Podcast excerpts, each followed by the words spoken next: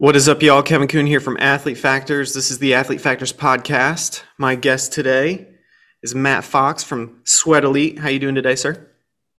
I'm doing very well, Kevin. I really appreciate the invite onto your podcast. Uh, very honored, and all is going well down here in Valencia. How about yourself? Hey, I'm in Dallas, and I so I just uh, as I was looking through your LinkedIn, I saw that you went to uh, Texas A&M. So uh, wow, I, I did. Uh, not, I guess not many people know that, nor do I often uh, bring that up. I guess because it's so long ago now.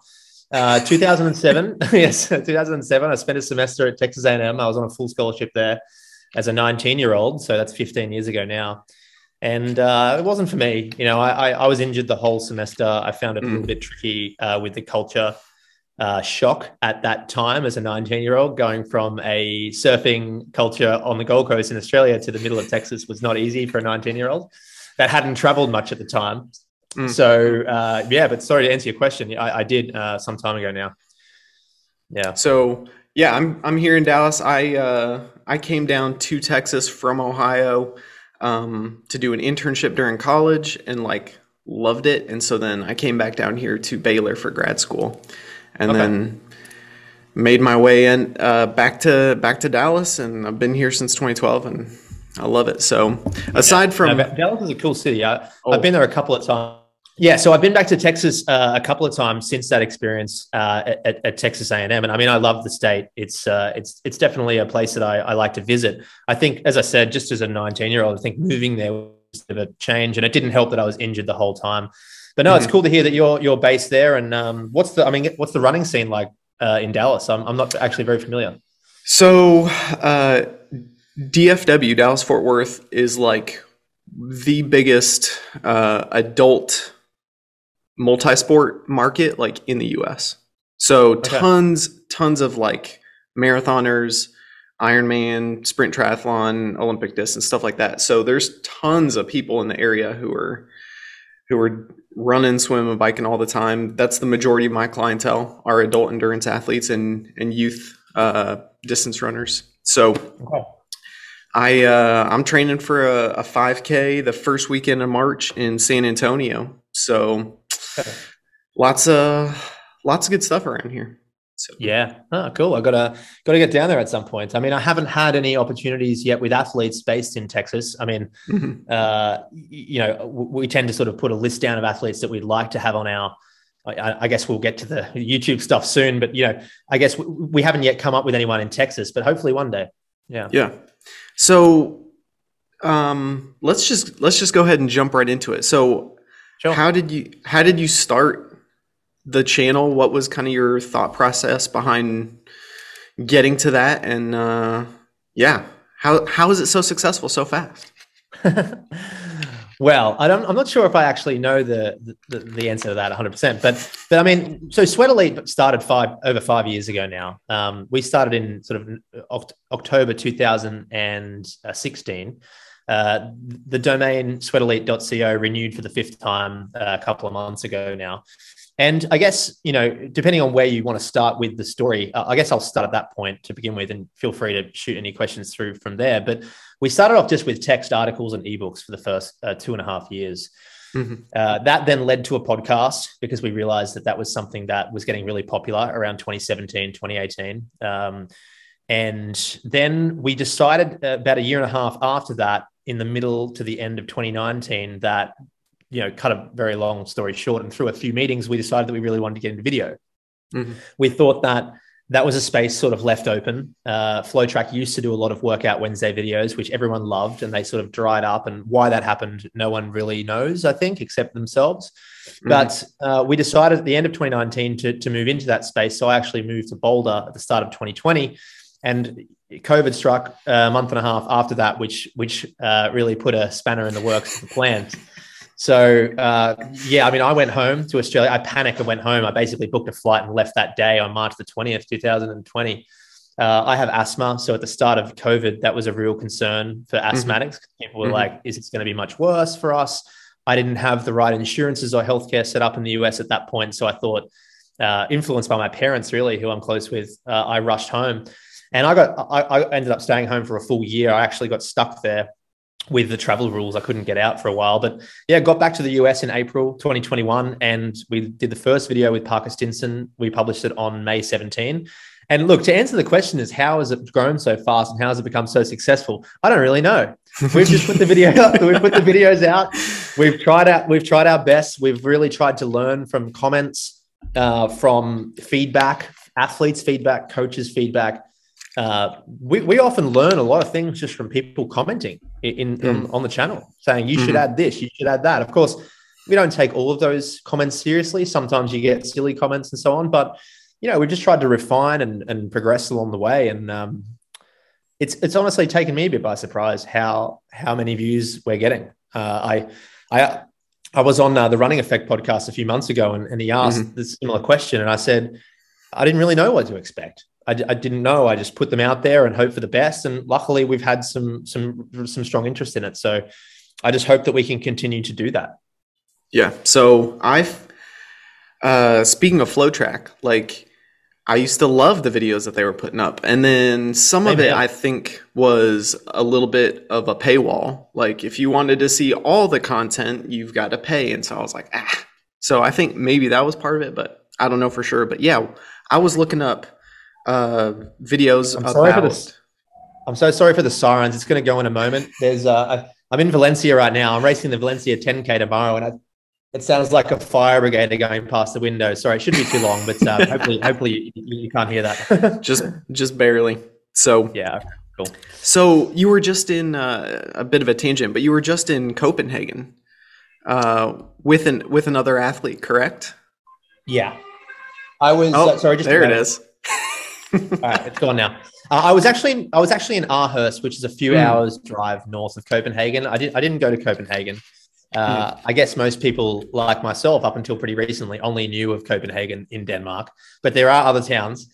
And I was in uh, I was in Aarhus, which is actually uh, smaller than Copenhagen, but it's probably it's got more athletes in Aarhus. Uh, for, hmm. I'm not really quite sure why, but no, I was there filming two athletes, uh, one of which has been published already. Uh, Thijs Nijhuis, he's mm-hmm. Denmark's number one marathon runner, two ten He's won 13 national championships uh, for Denmark in multiple different distances, 1500 through to uh, the marathon. I've been pretty close friends with him for three and a half years. I met him in Kenya on one of my first trips. And um, Jakob uh, Dybdahl as well. He's the 3K steeplechase national champion. Um, his video will be published in a couple of hours. I've just finished it and it'll go live very soon. That's so yeah, awesome. I was I went up there to to visit Thijs. He's been he's been sort of asking if I can come up for mostly just to hang out and go for runs for a mm. while now. And just with all the COVID rules, it's been pretty hard to schedule in. But, you know, the time finally came that it worked. And uh, yeah, I had a good time. It was definitely cold, probably quite a bit colder than where you are right now. But uh, it's, uh, yeah, it was good fun. But it's not, I'll tell you what, it is nice to be back down in Spain where it's a lot warmer now. So uh, oh. yeah, good fun. That's got to be awesome. So do you have, uh, uh, you got a time goal for, uh, for the 10K tomorrow? I do. I want to run under 30 minutes. That's the goal. Okay, let's go. Uh, it's yeah, my, my best is 30 39. It was from two years ago now. And uh, I guess uh, the, the, week after I ran 30 39, I ran a 227 marathon, but I ran a 220 marathon about a month and a half ago. So mm. I'm hmm. definitely fitter in, a, in an aerobic sense now than back then. Mm-hmm. I've done a time trial at altitude in 30 46, which equates to about a 29 45, but that's not official, obviously.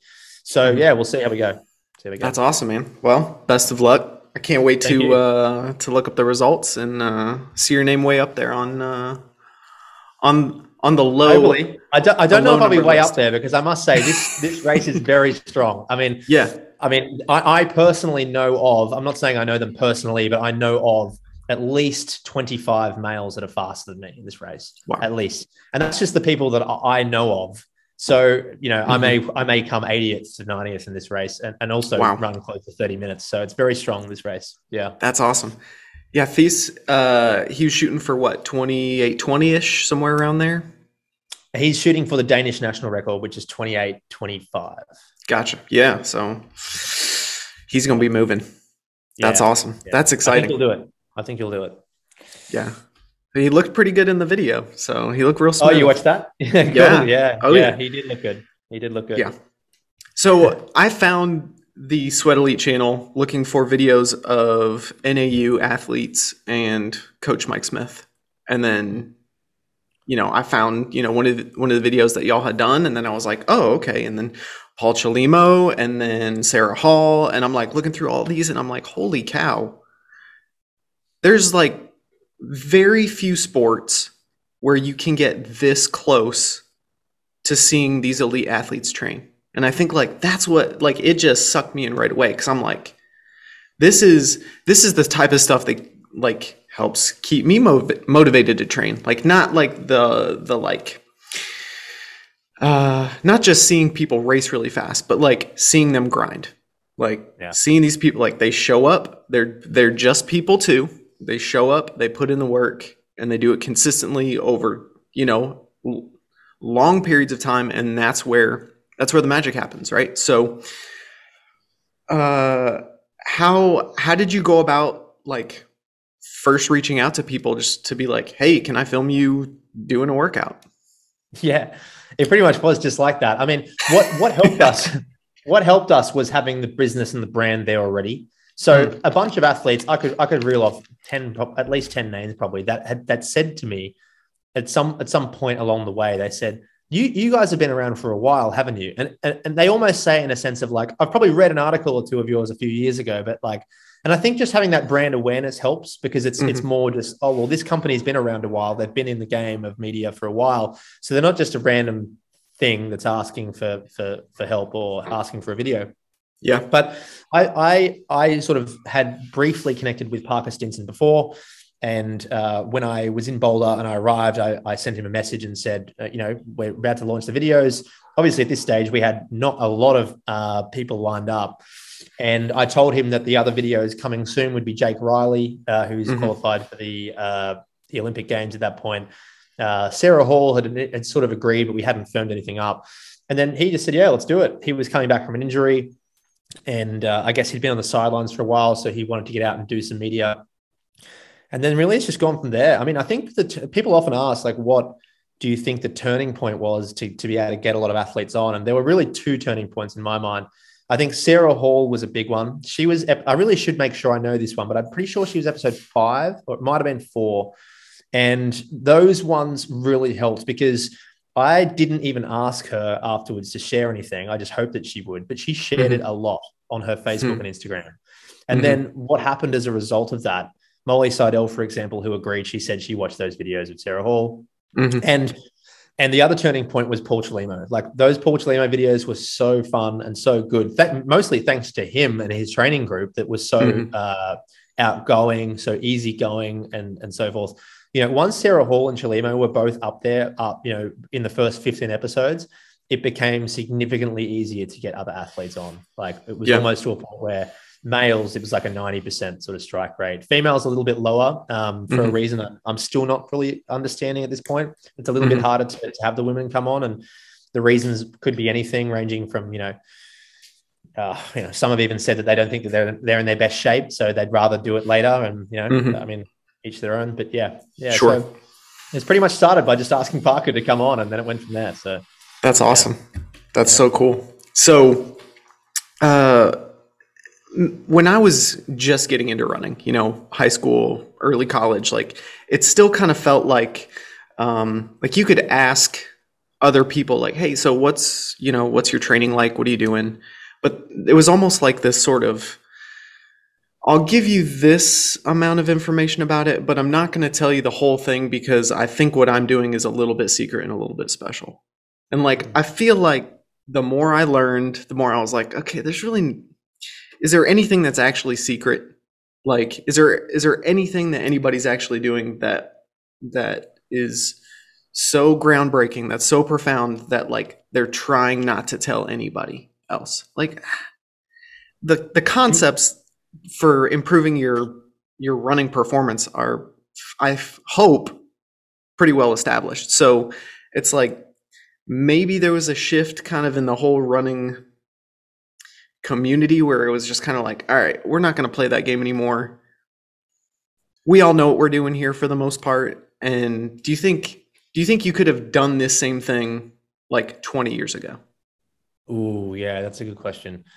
I don't know because I'm I'm actually I'm fully with you in a sense of like ten, so I was competing pretty pretty seriously in middle distance events between 20, uh, 2006 and 2013. So I was a 148, 800 runner, 345, 1500 runner. So I was sort of in the top in, in the national final in Australia over 800. And mm-hmm. at that point, I, I do feel like a lot of the training was a bit secretive. Mm-hmm. Um, you know, I, I, I had similar conversations to what you've said that sometimes you'd ask athletes and coaches for information that give you bits and pieces. I really think that that attitude has changed dramatically over the last 10 years to the point where now you see very few athletes in that boat where they're like height where they're like they think it's a secret you still have some i mean i'm going to throw my housemate in boulder under the boat here i'm not going to he because he thinks he thinks that, that it is still like a playbook and, and it's secretive and i disagree with him firmly i just don't think that's true anymore but he yeah. thinks it is um, he he thinks that uh, people logging on Strava at professional athletes is crazy, and I don't. I think it's actually very smart. I think it's a mm-hmm. way to to engage with people better. Um, if you're sharing your playbook more, I think it's it's definitely a, a good thing for the sport. Mm-hmm. Uh, and and I, yeah, I, I don't think that there's such thing as that anymore. Uh, I, I do think 10 years ago there was. When you ask the question of could I have done this 20 years ago, absolutely not. Uh, well, there's a range of reasons why. I mean, YouTube wasn't even around to begin with. I think they started in 2001, but still, like even sharing the principles of training back then, very few people were doing that.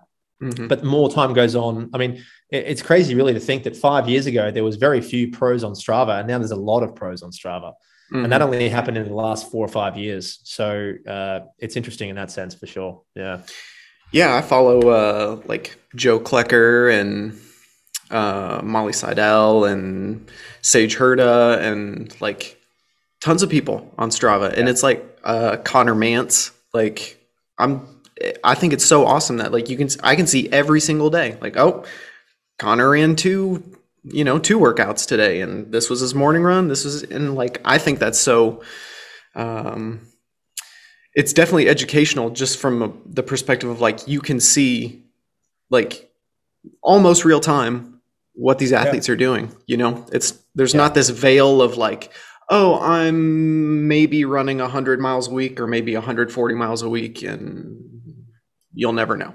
But like yeah. you can, you know, obviously Still like there. people can do workouts without, you know, without their watch or without uploading it to Garmin or Strava or whatever. But um, yeah, I think that level of transparency, I think that's huge for the sport. Yeah, so I think it is too. I really do think that there's m- way more upsides in sharing that as a pro than downsides, mm-hmm. because mm-hmm. I, yeah, I'll never forget when I was in Ethiopia a couple of years ago, and I I didn't even mean to meet Mo Farah. He was just there in the same place, and we're sort of all sitting down the table.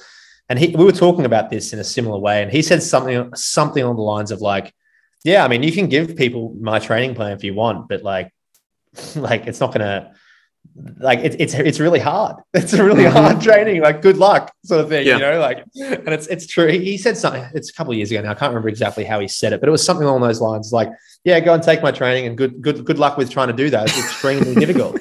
So like, and it's true. And you know, unfortunately, the the the the the cold hard truth is that a lot of it does come down to natural talent and ability um, but uh, you know, a lot of it comes down to being determined to get through those those 100 to 120 mile weeks that he has been doing.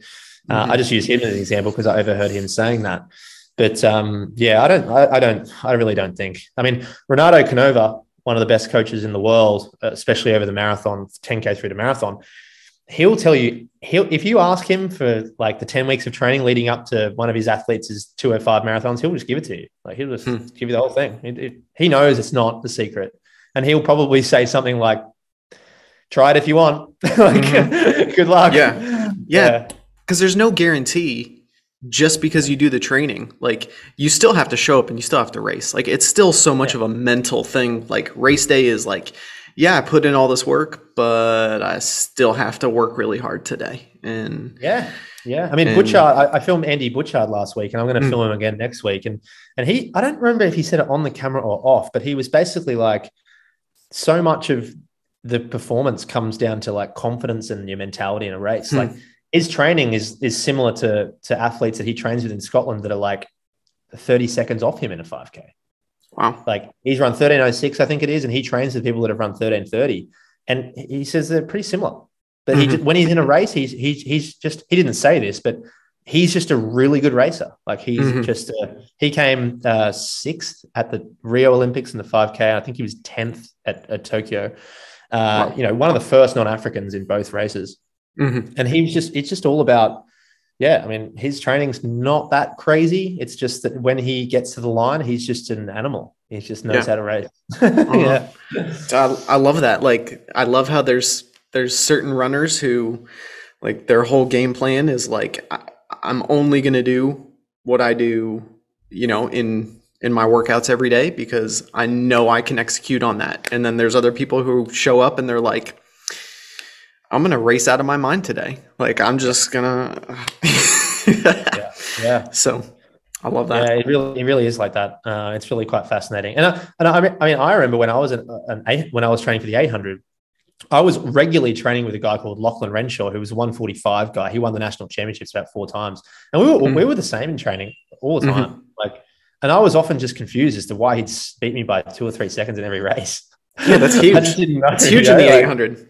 yeah, it was quite frustrating actually. Um, Yeah. but yeah, just he was just such a good racer. Um, I think he won three or four Australian National Open championships and went to the Olympics, uh, to, uh, London, I think, or maybe Beijing. But um, Hmm. yeah, yeah, it's it's really it's really interesting how it how it all works.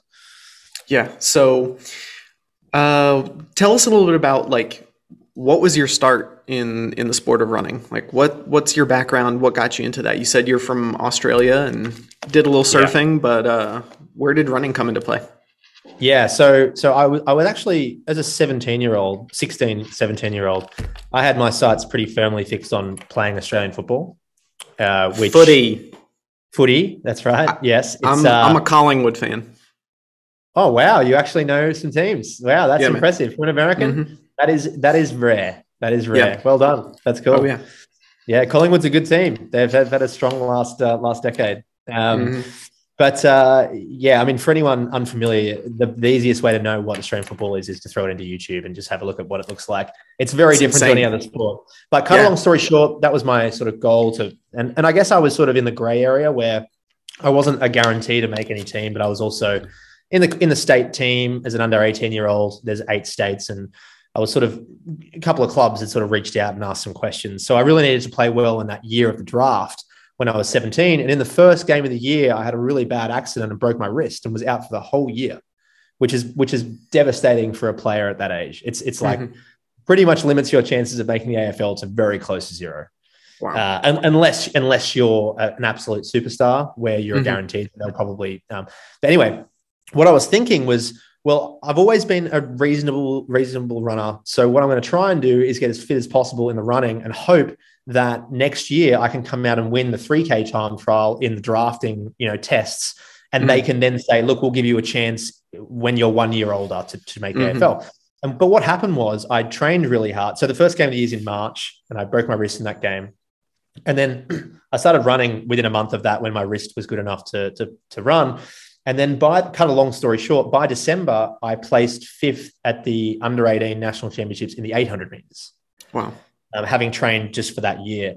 And then my coach at the time sort of said, uh, a really good coach, his name is Anton. Um, he said, you now got a decision to make. You know, you either try and play the AFL, which your chances now are probably very close to zero, or you can try and make the Olympics in 2008. So this was 2004 at the time. And, you know, placing fifth in the under 18 national championships led me to believe that that was possible. Mhm. But there was actually something in between those two, and it was the World Junior Championships in 2006.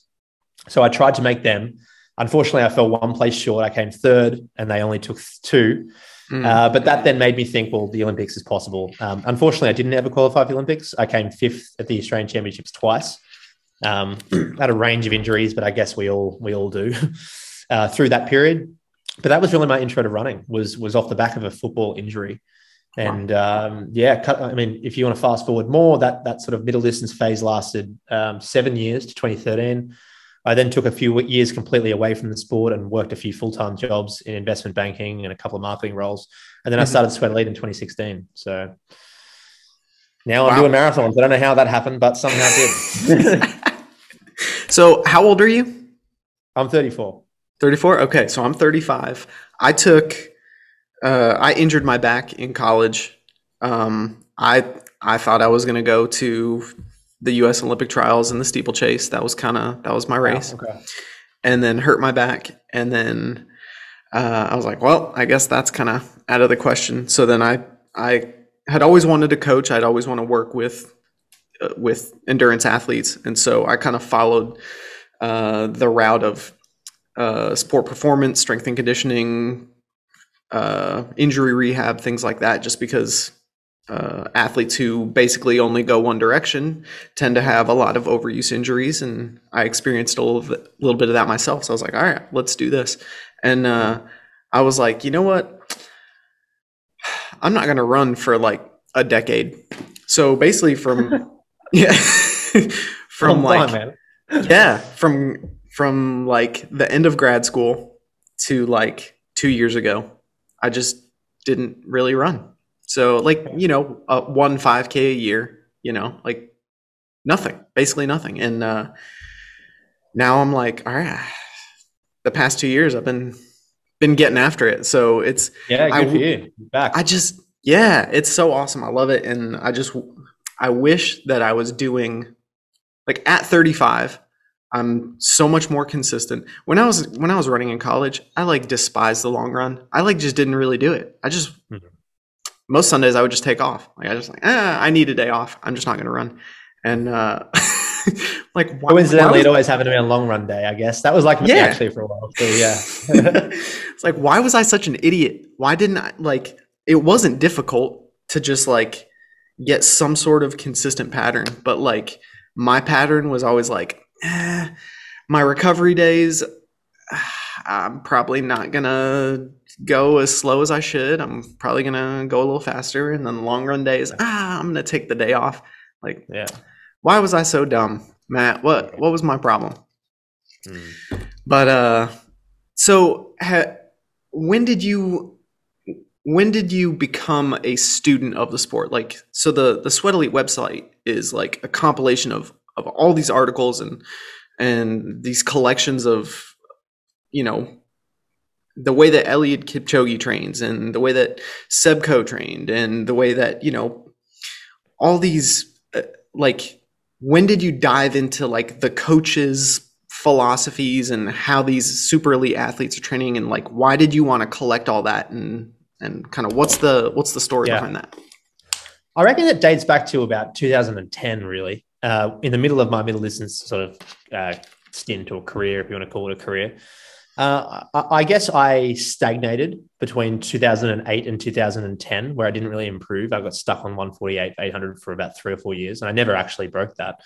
Um, and I think at that time, I just started to really go, why can't I? Why can't I improve now? Like, what what is it that what is it that I'm doing wrong, or what is it that I'm not doing right?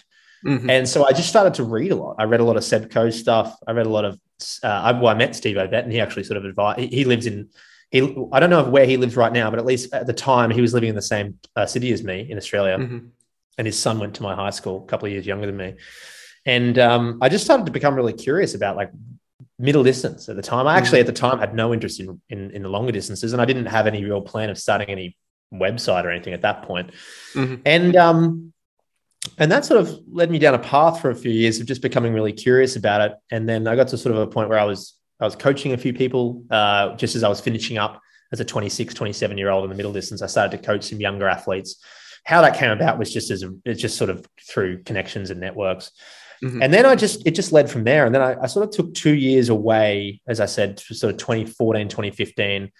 And I was still a little bit involved in running, but I wasn't really running myself.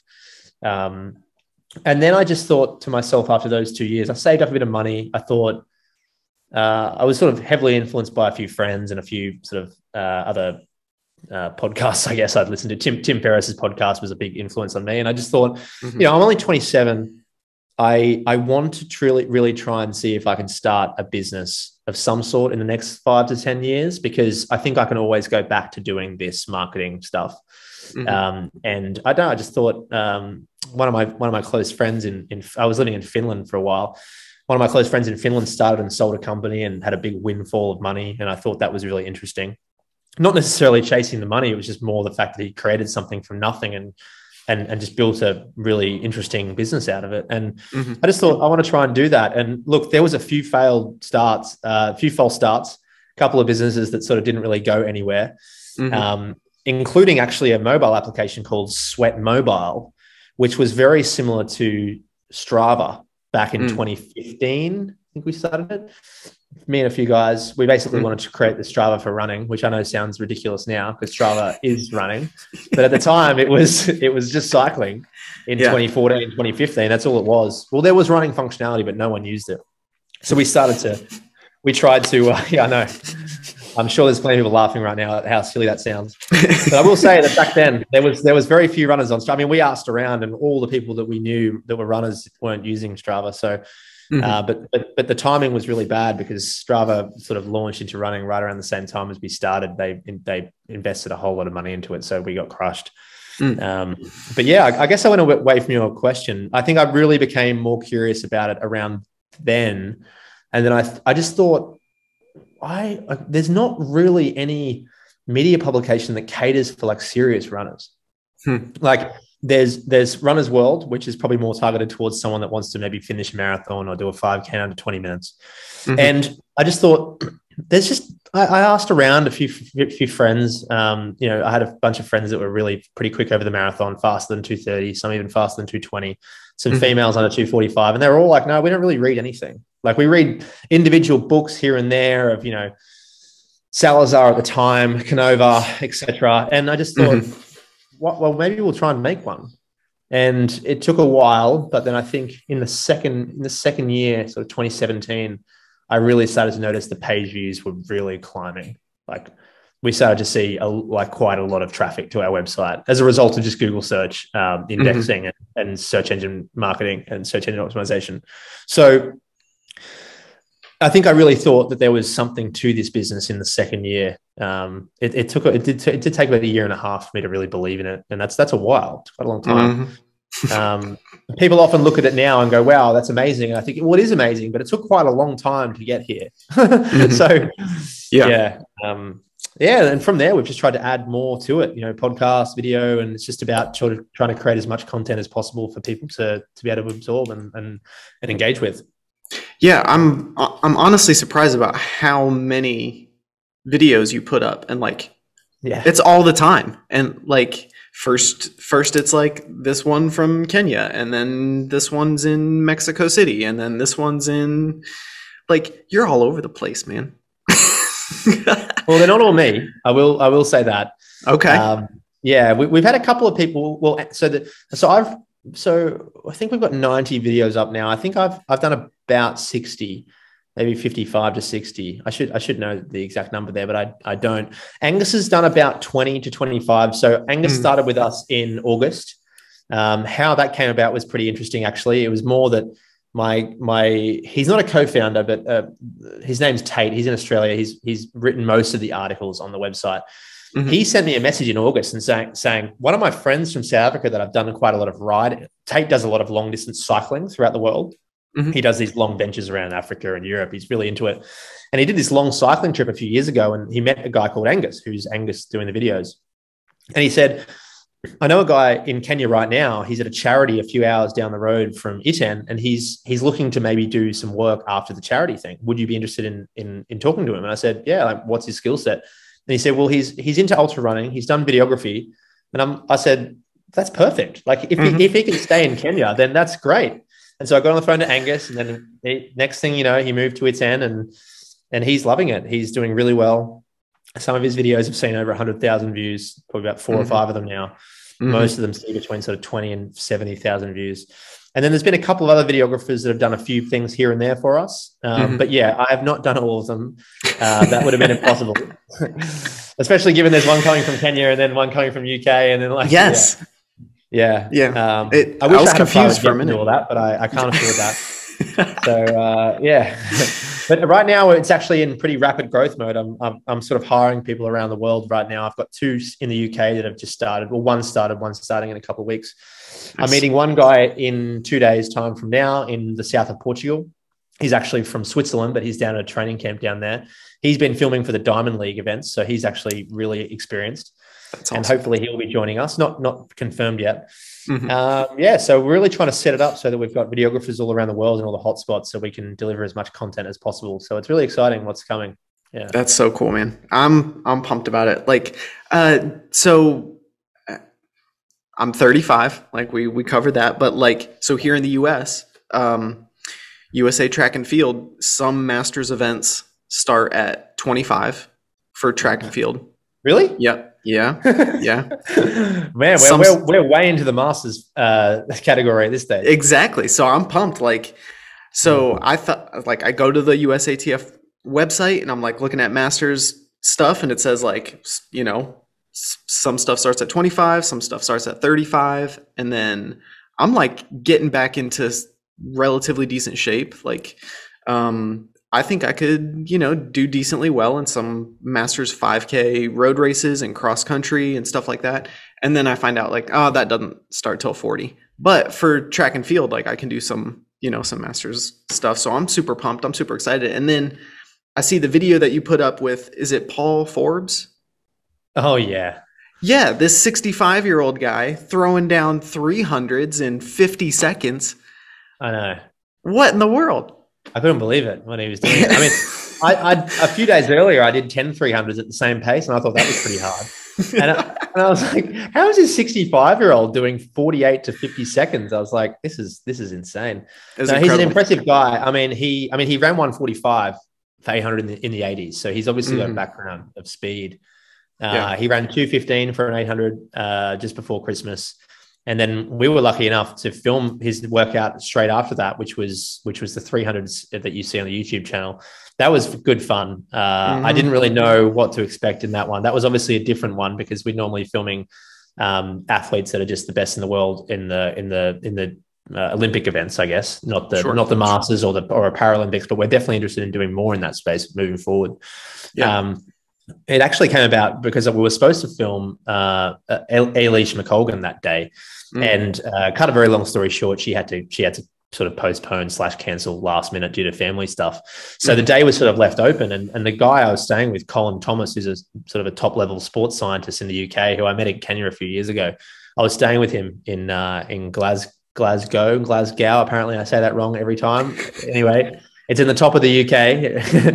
and uh, anyway, he sort of said, "Well, I think I might be able to organise another project for you." I said, "Well, what is it?" And he said, "Paul Forbes." And I said, "I've heard that name. Like, what? Who, who is that? Tell me who that is again." I'm sure I've heard heard of uh, uh, that name, and I googled him, and quickly I saw all these news articles about him breaking world records as a master, and I thought this will be different, but I think this will be fun, and it was fun. So. Uh, yeah. yeah, it's already had sort of 17, 18,000 views in sort of a week. And I think uh, looking at the comments on that thing, people really appreciated something a little bit different. Yeah. Yeah, I loved it. I mean, I I- work with quite a few uh masters age group, you know, athletes and so I like my my client Andy, he's, you know, he's in his early 60s. I'm like, "Dude, look at this." And he's just like, yeah, yeah, yeah. "No way. This is awesome." Yeah. Like so that gets me, you know, fired up to go out and brave 20 degrees yesterday morning. Um you know, just That's like watching minus minus five, I think Celsius. That's really cold. Yeah. It was really cold. It was really cold. Yeah. Still got a decent, you know, drop down progression run. I you just when it's that cold here in Texas, like nobody's out, which is nice. Uh, like had the whole road to myself, and uh, you just got to find a place where there's no wind, and Yeah. you know. What's your what's your sort of goal on the 5K? If you want to, do you want to share it on a on a on a public podcast? Yeah, no, I'm I'm all about getting that out there. That helps uh helps keep me accountable. So It does. this- yeah. So right now I've got a uh, sub 35 10k goal for March. Nice. Um my PR like so I was I was kind of like 800 to 3k steeplechase. That was kind of like my my wheelhouse in college. Um I was like low 153 in the 800. Um, my best steeplechase was uh, about 911. So like eh, decent. But um. Good. Yeah. for like 5k like 5k and 10k I like never did. Like I think I had one 5k cross country race. I went like 15 30s like it was like first race of the season i was just like eh. and then 10k i did like one 10k road race during the summer when i was in college and i went 33 40 so i think i've got i've got a way better shot of pring in 5k and 10k in this year next year you know um, i think i can slowly I think the fact that you've incrementally a 153 background in speed is really helpful. I think Mhm. Just, for just sure. knowing that you've, you've got that capacity to run a run a really quick sort of 400 even i mean if you run Yeah. 153 you, you would have had to have run 51 or 52 for 400 i assume and i think that that's like 40 e- even faster 49 yeah i mean at, i mean at the slowest 52 right like you know you, Yeah. you can't really run 153 without being able to run what at least 52 or sure or 51. But um, I think that, that that basically says that your potential to improve those 5K, 10K times is potentially quite large. So that's really interesting. If you're limited to a 55 second 400 speed, then one could say, oh, maybe that person doesn't have a lot of room for improvement. yeah But um, you do. So it's in, yeah, it'd be interesting to see how you go. Yeah, so I uh, I coach a uh, it's a homeschool cross country and track team here in Dallas, and uh, I mean we had we have like sixty kids. We have tons of kids, middle school and high school, and uh, like my goal is to stay one step ahead of uh, of all these kids. That's fair. That's a fair That's why I do it. That's why I do it. Yeah. I, I do what I do because I love it, and so uh, I can be like, I'm 35, and uh, I think Yeah. I just beat you. yeah, your mileage graph will correlate correlate exactly with their improvements, like up, up, up. exactly. That's right. So, what are some of the big lessons that you've learned just from your running career, like from from racing and from training? What are like I like I assume the entire goal of Sweat Elite is to help people run faster. So, what are some of the things that you've learned personally from from your life to that you know that you've told athletes that you've trained or coached or people Yeah. that have asked you questions about these sorts of things? I tell you what, I've learned a lot, and I reckon some of my opinions will be a bit controversial and maybe not really agree with by a lot of people, to be fair. And I think the big one, the big one in my mind is I've never really been good at putting this into words, so I'll try. But when I, when I, when I, and this was heavily influenced by going to Kenya um, and seeing what they do. So I think I used to think that it's important to be very serious very uh, that's not probably the right word very structured very uh, strict on everything Mhm. very careful about i used to think like this very making sure everything is perfect in line making sure that everything is organized making sure that you have an exact training plan that you stick to and the recoveries are exactly two minutes between your 400 intervals and all that stuff Mhm. now, I actually don't think that at all anymore. I think I think that that's uh, well, you know, I'm not saying that's necessarily wrong, but that doing having that mentality uh, often leads people to unhappiness in a way, or like, Hmm. or or just like placing so much pressure on themselves to perform that when they don't perform very well, it's really really quite tough. Hmm. I've been there. I think a lot of people that I know have been there. And I think going to Kenya and meeting all these athletes that are just way faster than anyone I've ever met that really don't know what they're doing training. Hmm. I mean, I mean, it's not that they don't know what they're doing, but I mean, I, I met a bunch of guys that have run 207, 208 for a marathon, which is faster than any Australians ever run. And they don't, and they don't even really have a plan. They just more go, oh, I've, you know, on Tuesday there's a track workout, so I'll just go down to that and do whatever they're doing. And then on, on Thursday I'll do a long tempo run and I'll join a group doing a 60 minute or a or a 20k tempo run. Then on the weekend I'll run for two hours with a bunch of guys, and in between I'll just jog around. And that's really how a lot of them do it. And like, and they don't really they don't really care what they eat that much. Although, admittedly, in Kenya, Iten more specifically, there's there's not a lot of choice with food. It's mostly you know fruit vegetables and chicken and there's there's very very little uh, junk food around there so they're kind of Mhm. they're kind of lucky in a way that they don't they're not exposed to that stuff Mhm. but uh yeah it just that was just i've been to kenya five times now and every time i Wow. go i just come thinking like yeah it's just these guys all they want to do is they want to train really hard two to three times a week They want to do enough volume. They want to run every day, or or you know, six days a week at the least. Mhm. Um, and when they get to a race, they just try and win. That's all they care about. Because a lot of the time, when you win, they they win enough money to feed themselves and feed their kids for upwards of five years or at least a Wow. year. Mhm. Because in Kenya, to live, most of those people would live off two to five thousand dollars a year, sort of thing.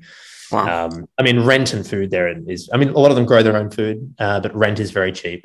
Mhm. We're talking hundred to one hundred and fifty dollars a month, sort of thing, even less. Mhm. And uh, yeah, they, all they do is try and win. And, and as a result of winning races, I mean, it's a very simple concept, but if you just keep winning races, eventually you're going to run really fast. Because Mhm. if, you, if you just keep winning and then you get put into a faster race and you just keep winning, eventually you'll just run a really fast time because you'll be you'll be, you'll be forced to.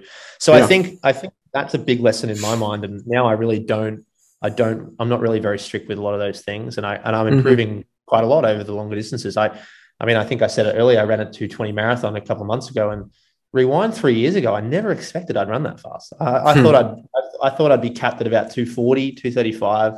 Mhm. Um, and I think I've, I've done exactly what I've just said. I've just haven't really been too strict about anything. Mhm. And I think the reason why I said at the start that it's controversial is I reckon a lot of people would be listening to that last few minutes going, that's weird. I don't know if that's right. Yeah. but, but I'll tell you what, I've, I've, I know a lot of people that have sort of done the same thing and have found, found it quite successful. And they've Mhm. actually improved a lot. So I don't know, there's something maybe even, you know, in, in the psychological space there that maybe if you just just don't put so much pressure on yourself and you and you just just try and race to to win as much as possible. I don't know, Mhm. but it seems to definitely work for most people that I know. And um, that's the big one. Um, there's a few smaller ones, but I think that's the that's the biggest thing that I've learned. Yeah. Yeah. And I honestly think that probably my 800 meter progression back in 20, 2007, 2013, probably a lot of it was as a result of just being really, really crazy strict about things. I reckon Mhm. that didn't work. I, d- I Yeah. just don't think that helped me at all. Yeah. yeah, you become a slave to the structure, and then and then you're you're at its mercy. And Yeah, and I remember, Mhm. I remember, I remember taking it so seriously that in 2010 I had a bad year, um, when I just couldn't break 150 for that year. I think it was, or yeah. And I remember at the end of the year, I was I was so depressed. I, I considered quitting. I did. I basically did quit for a few weeks, and I was just like feeling like the world ended. like, and I just thought, thinking back to that, I'm like, why was I so serious about it all? Like, and now if I race poorly, I mean, admittedly, I'm not really trying to make the Olympics anymore. But now when I race poorly, I just have a beer and move on and just pick the yeah, next race. shake it off, yeah. So it's bounce back yeah. quick. Yeah, it's just why why so serious? Like I just don't think that helps. Um, Yeah. yeah. Just trying. I mean, ultimately, wh- why are we doing this? It's for fun. You know. It's, Exactly. uh, so, yeah. Yeah. Be- yeah. If you're not enjoying the process because the process is too structured, there's too much order, then uh, it's probably not going to last. Like, Yeah.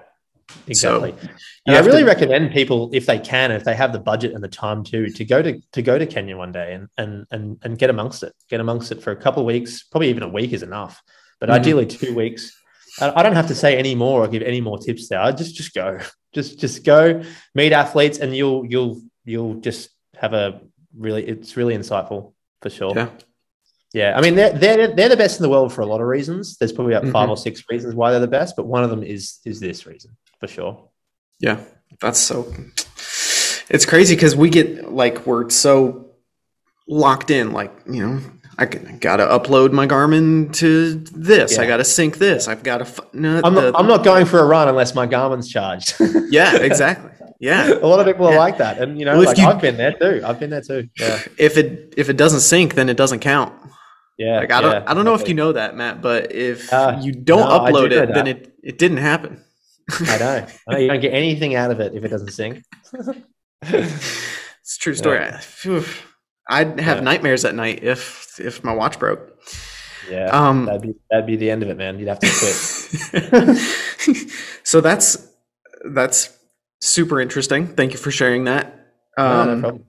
so, what are some of the things that you've learned from watching these elite athletes? Hmm. Ooh. I, I would even say that what I just said has been reinforced even more, Mm-hmm. um, especially from athletes such as Paul Chelimo, Andy Butchart. Um, these guys, I mean, you can just tell by watching the Paul Chelimo videos that he is just exactly like what I just said. he he he's really laid back. Um, he often cuts cuts workouts short when he knows that he's done enough. Doesn't Hmm. care about it. You know, I I don't remember which one it was. A certain amount of two hundreds, and he cut it like halfway and just went, "Oh, it's enough. I feel good." wow. yeah, like Yeah. it was like three weeks before the Olympics too. You know, like a really critical time, and he just yeah, like. I mean, it didn't hurt him. Obviously, he still came third at the Olympics. Um, Yeah. But I think that was reinforced more. Um, I don't know if I've learned any more than that, mainly because I spent four years before starting this video stuff studying this stuff. Hmm Um, so, so a lot of the lessons were learned in that phase. Um, no, not, nothing really more than that uh, specifically. Yeah, I think I've learned little bits and pieces. Like, um, I think one thing I, actually I have learned. I've, this is one more thing is that I, and this is a really common thing in the US. I spent a while uh, in the beginning of the the marathon career when I started running marathons four years ago, truly believing that in order to run your fastest marathon, you need to do 100 miles a week. hmm I, and I think a lot of people still believe that. And that's just not true. It's, it's Hmm. just not true at all. Um, now, mileage per week is not an easy subject because there's a lot of variables to it. hmm One large variable is how much lifetime mileage you have. So, you know, I don't remember exactly how long you said that you took off, but I took two. I basically run. I started running when I was 18, so it's 16 years. I basically took two years off in the middle there, so 14 years of running. And so I, I've really learned over the last couple of years as a result of uh, some conversations with Nick Willis, some conversations with other runners.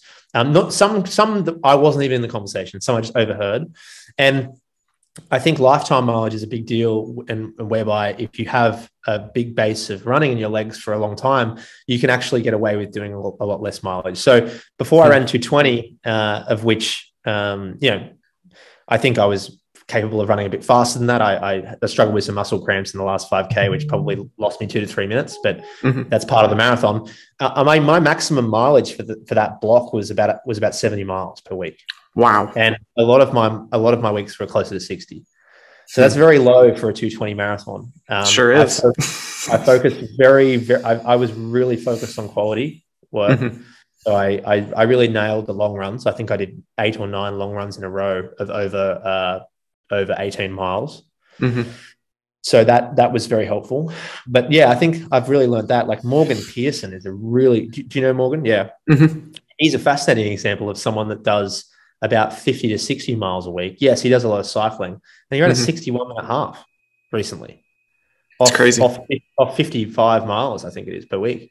Yeah. So, you know, you don't really need to do those those long miles. Yes, they can help you. I'm not saying that's wrong Mhm. either. But I Mhm. mean, I tried that high mileage for a year, and I just had ten, I just had tendonitis problems all the time. Yeah. And so I obviously couldn't handle it. Whereas other people can handle it, I can't handle it. So I just said to myself, I'm sick of entering marathons and not getting to the start line. I'm tired of spending all this money. So what I'm going to do is I'm going to change the strategy here, focus more on quality, less on quantity, and just make Mhm. the start line. And yeah, I, I really learned a lesson there. So that was as a result of my own trial and error, but also also some of the projects with the athletes and talking to them more about their mileage. Yeah. That's awesome. Cause yeah, like I I was kind of the same way in college. I think I really started to feel like garbage once I got over 70 miles a week. And so during like cross country season, you know, like I'd keep it to like between 55 and 65. And then during track season, it was probably like 45 to 55, just because there was so much more emphasis on, you know, some speed work. But like Mhm. right now, I'm I'm hitting I don't I don't have like a weekly goal. I just like tallied up at the end of the week just to see what I'm at. And I'm hitting between, you know, like some weeks I'm hitting 20 and some weeks I'm hitting 40. And like it it just kind of it's a little bit of a wave. It kind of fluctuates a little bit, but um yeah, like I prioritize the long run and I try to get two quality sessions aside from that. And then the other days, like I'm just really running slow. Like I've run deliberately slow, which I never ever did. And just to make sure that I'm like, all right, like keep my heart rate below 150 and just have a really good workout tomorrow, but like don't don't waste this opportunity to recover today. And Yeah. you know, so I think that's a that's a big one, man. Like uh yeah. It gets drilled into our head at a young age, like the whole no pain, no gain thing, and it's just not, it's just not Mm. true. Not Mhm. true at all. I mean, you know, I, I'm sure that when you go out for a 60 minute run when you're jogging, that's not painful, but you're getting a lot out of it. mhm. Um, you know, well, Mhm. maybe you're not getting a lot out of that particular run, but like building 20 or 30 of them over time, you're getting a lot out of that. So I Yeah. think I, I I definitely have fallen into the camp of thinking easy runs are sort of pointless, but they're not pointless at all. Like, yeah. So, Yeah, I think uh like the whole goal of like what you were saying about, you know, Paul Chelimo when he like he got to a certain number of reps and he's like, I'm done. Like if you if you're sending the signal, like and it's a potent enough signal, then if if five reps does it, but you're scheduled for 10 reps, like why like minimum effective dose. Why would you why would you risk injury? Why would you risk, you know, quote unquote overtraining? Why would you uh yeah, if if 5 miles gets the job done, why would you do 10? Like you're this is diminishing returns. yeah. And this links back to the, the thing I was talking about earlier. Like, I don't really know why, but the Africans seem to be able to listen to their body better than us in Hmm. general. Mhm. like I'm, I'm really like uh, bundling us all together in terms of like US and Kenya. Of course, there's exceptions, but Sure. in general, Paul Chelimo is still he's a Kenyan. You know, of course, he competes in the US, but he's an he's an African runner, uh, uh, born runner, Mhm. and you can just tell by the way he acts in training that like yeah, when he cut the workout short, he he knew he he minimum like you just said minimum dose is enough. Mhm. Um, he probably realized that if he'd done a couple more reps, he would have his lactates would have risen really high. It would have Mhm. been harder to recover from that, and he was probably thinking, "I don't need that right now. I'm fit. I'm really fit. I'm, Mhm. I've done enough. I've done enough. So let's go home and let's let's uh, recover." Yeah, Yeah, I think yeah, being able to do that and like so as a kinesiologist, I do that all the time. Like I'll like if somebody comes into me and you know they've got knee pain and I'm assessing what's wrong and there's it's an issue with you know their hip abductors and I'm like okay I'll write up on you know on the board like here's your homework you're gonna do this exercise this many reps and but then I get finished with that and I'm like but honestly if you do three reps less because you can feel that that glute med like burning like if you feel it working if you're sending the signal then like don't get don't get caught up on like the reps. Like Okay. what's the intent? Like the intent is to achieve this feeling or to achieve this outcome. And if you get that then like then you did it. You, you did what you were supposed to do. So yeah it's trying trying to like tell myself that though that can be tough sometimes so can. Yeah, it definitely. I mean, you don't really see a lot of younger kids doing that. I think it Mm. takes it takes time. It takes it probably takes hanging around with guys like Chelimo to be very effective, um, Mhm. to be influenced. But yeah, I, I certainly was not like that as a middle distance runner. I mean, I, I wish I was, but I wasn't. Um, I, I would, I would, uh, I was bad. I was, I was to the point where like, if I had 10 400s to do in, in 59 seconds was the goal and I got to eight and I was cooked, I, I would, I would thrash two more out at like 65, you know, like that's a terrible idea. Yeah, you have to do it. So, It says 10. Yeah, yeah Paper says 10. training program. Yeah, I'd be like completely dead in the last one, like running the last 200 super slow. And that's just pointless. It's really pointless. Just garbage, Uh, just flailing. Yeah, yeah. Technique Just- gone out the window. Yeah. Yeah, it's uh, yeah. I mean, you, but you live and learn, right? It's it's something that you you just have to. It's not easy, and it's not like anyone can instruct you to do it. I think you have to figure it out on your own. hmm Hmm. I think you're right. So, uh, it's 2022. It's a new year. What Yeah. what plans do you have uh, for for your own training and you know just your personal life? And then what's uh, what can we expect for Sweat Elite in 2022? Sure, I'll start with Sweat Elite because I think people care more about that. Um, I do too, to be fair. Um, uh, well, I think it's a really exciting time for us right now because the videos have been so well received, uh, which has surprised us too, that it's given us the ability to expand more globally. So, mm-hmm. uh, right now we are in the process of having three or four videographers in Europe, uh, two in the US, and even one in Japan, uh, no who's way. hopefully getting started in the next month or two. Awesome. Uh, I'm, I'm, speaking to a, a, guy there that's sort of getting started now with some big corporate teams, mm-hmm. and the vision really here is is to is to be the number one um, media company in endurance sports, and we're, we're not we're not going to stop at running, we'd like to also really expand into triathlon and sprints, so cover the mm-hmm. whole realm of run of running and endurance. Cycling is another beast in itself. I'm, I'm not really quite sure how to tackle that one, or, or if we ever will. Maybe we, we might not, but mm-hmm. triathlon we have a lot of inroads to. Um, I've been doing Gwen Jorgensen's YouTube channel for a few months now. She's the Olympic champion of the triathlon 2016. Mm-hmm. I'm sure you know her because she's obviously mm-hmm. from the US. Um, and her her manager slash husband uh, Patrick is pretty interested in what we're doing, obviously, and he's uh, looking to sort of join the team in one way or another, whether it be an investor or a shareholder. And he mm-hmm. he, he manages Lionel Sanders and a whole lot of professional triathletes. So so it's it's quite um, it's quite a natural progression to move into triathlon for us. Mm-hmm. and uh, sprints as well. Uh, after this trip down to Spain, Portugal, I'll be going back to London to do that, to do the sprints. We've sort of partnered with a sports management company in London that have a lot that manage a lot of sprinters. So our vision here is really to be the to be the video uh, the, the channel where people can really learn a lot and, and watch professional athletes and coaches talk about training and and actually train. And I think that we're we're on the right path. Uh, mm-hmm. You know. I want to, you know, you sort of said it earlier when you said I'm all over the place. You know, I have been, and it's a lot of the, a lot of that's tiring. It's a lot, a lot of it's really quite tiring, especially during COVID when there's a lot of COVID rules and tests to be mm-hmm. done. Sure. It's not. It's it's it's been it's been difficult, and I and I do want to limit the travel a little bit now. So I'm trying mm-hmm. to set people up in areas so that so that we've got consistent video coming from those areas, and and I can stay in. I live in Boulder now in Colorado, mm-hmm. and I, would like to spend most of my time there, uh, mm-hmm. and and not not not doing so much international travel. Mm-hmm. So that's that's 2022. Uh, I, am looking forward to to listening back to this podcast at the end of the year and hopefully uh, pulling off what I've just said. Fingers yeah. crossed. It, eh, yeah. With the way things have have have gone since I started, you know, watching your videos, like it, it doesn't seem too far fetched to me. Doesn't seem out of the question. So I hope so. Yeah, I agree. I yeah. agree with that. I really, I really think I think we're trending in the right direction. Um, there's a lot of work to do. There's a lot of things that can go wrong, but you know, I've recently hired a basically a CEO uh, who's a longtime friend of mine. I mean, we don't want to call him a. I mean, we're a small startup. We're not going to call each other chief executive at this point.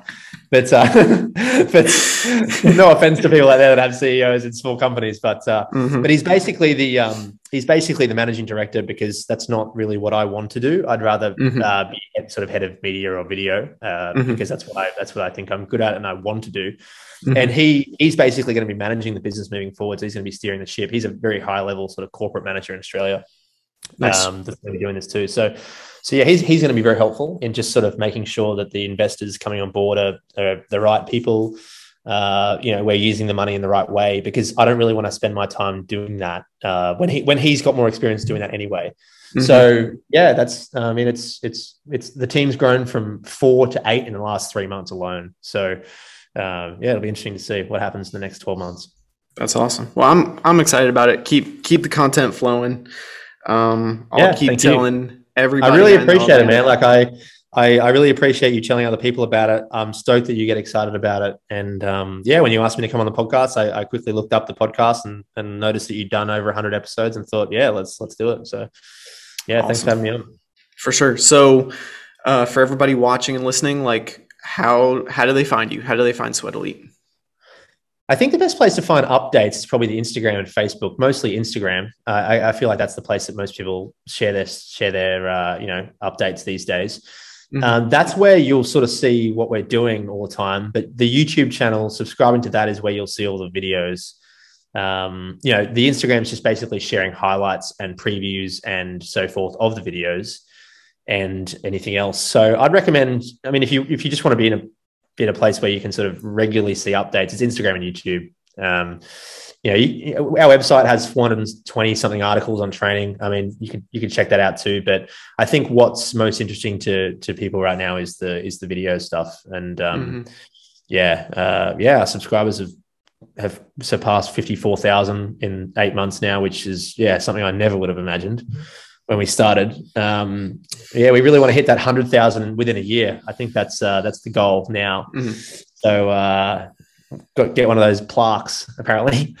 Yeah, so, man. Um, yeah, we'll see. But sorry, I went off. I went off the topic. Uh, no, Instagram and YouTube, I think, are the best two. Yeah. Awesome. Well, hey, I'm gonna do my best to help get you there, man. Get you to Thank you. Yeah, no, I really, I really appreciate that, and uh, I'd, I'd, be more than welcome to come back on in, in, in, a few months and whatever if you want to sort of talk about updates. I'd, I'd Sweet. That. So yeah, let's make it happen. We'll schedule it. Cool. Um, dude, thank you so much for taking the time to do this. I've really enjoyed it. Um, awesome convo and uh, yeah best of luck to to you and to the team and to sweat elite in uh in yeah same with you man. man. just a quick just a quick one how do we track your uh, your progress in this 5k Are you on strava as well i'm on strava i just i just followed you the other day so but oh, i'm on strava I, if i didn't yep. follow you back i'll make sure i do that now um cool okay awesome yep. I'll, I'll make sure kevin Kuhn, I, I wanna, k-u-h-n okay. so awesome. yeah i'm I'll get uh, you back on there yeah, I'm I'm I'm gonna break 35. I'm gonna uh, yeah. So I did uh, just a, a, a little story just Good. to let you know, like, oh, I'm fired up. I'm ready for it. Like uh, a couple yeah a couple weeks ago, cool. I uh, I paced a buddy of mine th- through a 15k, and I ran with him the first 10k, and like I had I didn't really know what kind of shape I was in, but I was just like, yeah, whatever. He wanted to run like seven minute pace, seven thirty pace. So the first 10k just ran with him, and then I was like, this last 5k, I'm just gonna, I'm just gonna let loose. I'm just gonna see what happens, and uh, came through in like 1725. Whoa. So like for me, like having not run, I didn't, I hadn't raced 5K. That was your forever. last 5K. That was the last 5K of the 15K. So I was just so that's like, faster than that's faster than 35 minute 10k pace. That last 5k. Exactly. So I'm like, all right, I think I can. I think I can probably do this. So at this point, like the training has been going really well. Like uh, yesterday, I did a progression run. I went uh, six flat, 553, 549, 535. And I was like, oh, I think I think I could probably do this right now. I think I could break 35 right now. So um, yeah, at this point, it seems like a conservative goal. So I might have to. I still have eight weeks of hard training. Uh, yeah. So yeah, maybe uh, maybe 34, maybe sub 34. I don't know. We'll see. But um, yeah. That's good for you, man. That sounds, that sounds like you're already almost pretty much there. Yeah. I mean, if you can run a 15K and finish the last 5K at faster than your goal 10K pace, then that's a good sign for sure. Yeah. I can't. I, I, don't. I can't. I don't think I can do that. I mean, I can. I can't run a 15k and do the last 5k in under 15 minutes. I don't think I can do that. So, uh, so we yeah. will see. We will see. Yeah. So, okay. but yeah, RDL will go. Uh, go follow Sweat Elite. Yeah, like, you, subscribe, do all that stuff, and uh, yeah, dude, let's check in in you know four, yeah, five, six months, and see how we're doing then. Yeah. Hopefully, awesome. hopefully we've uh, we've done some of the things I've said at least. Shoot big. That's right. Awesome. Yeah. Alrighty. Well, thanks again for your time, and uh, yeah, everybody thanks watching and listening. It. Yeah, stay tuned for next episode. Adios. See you guys.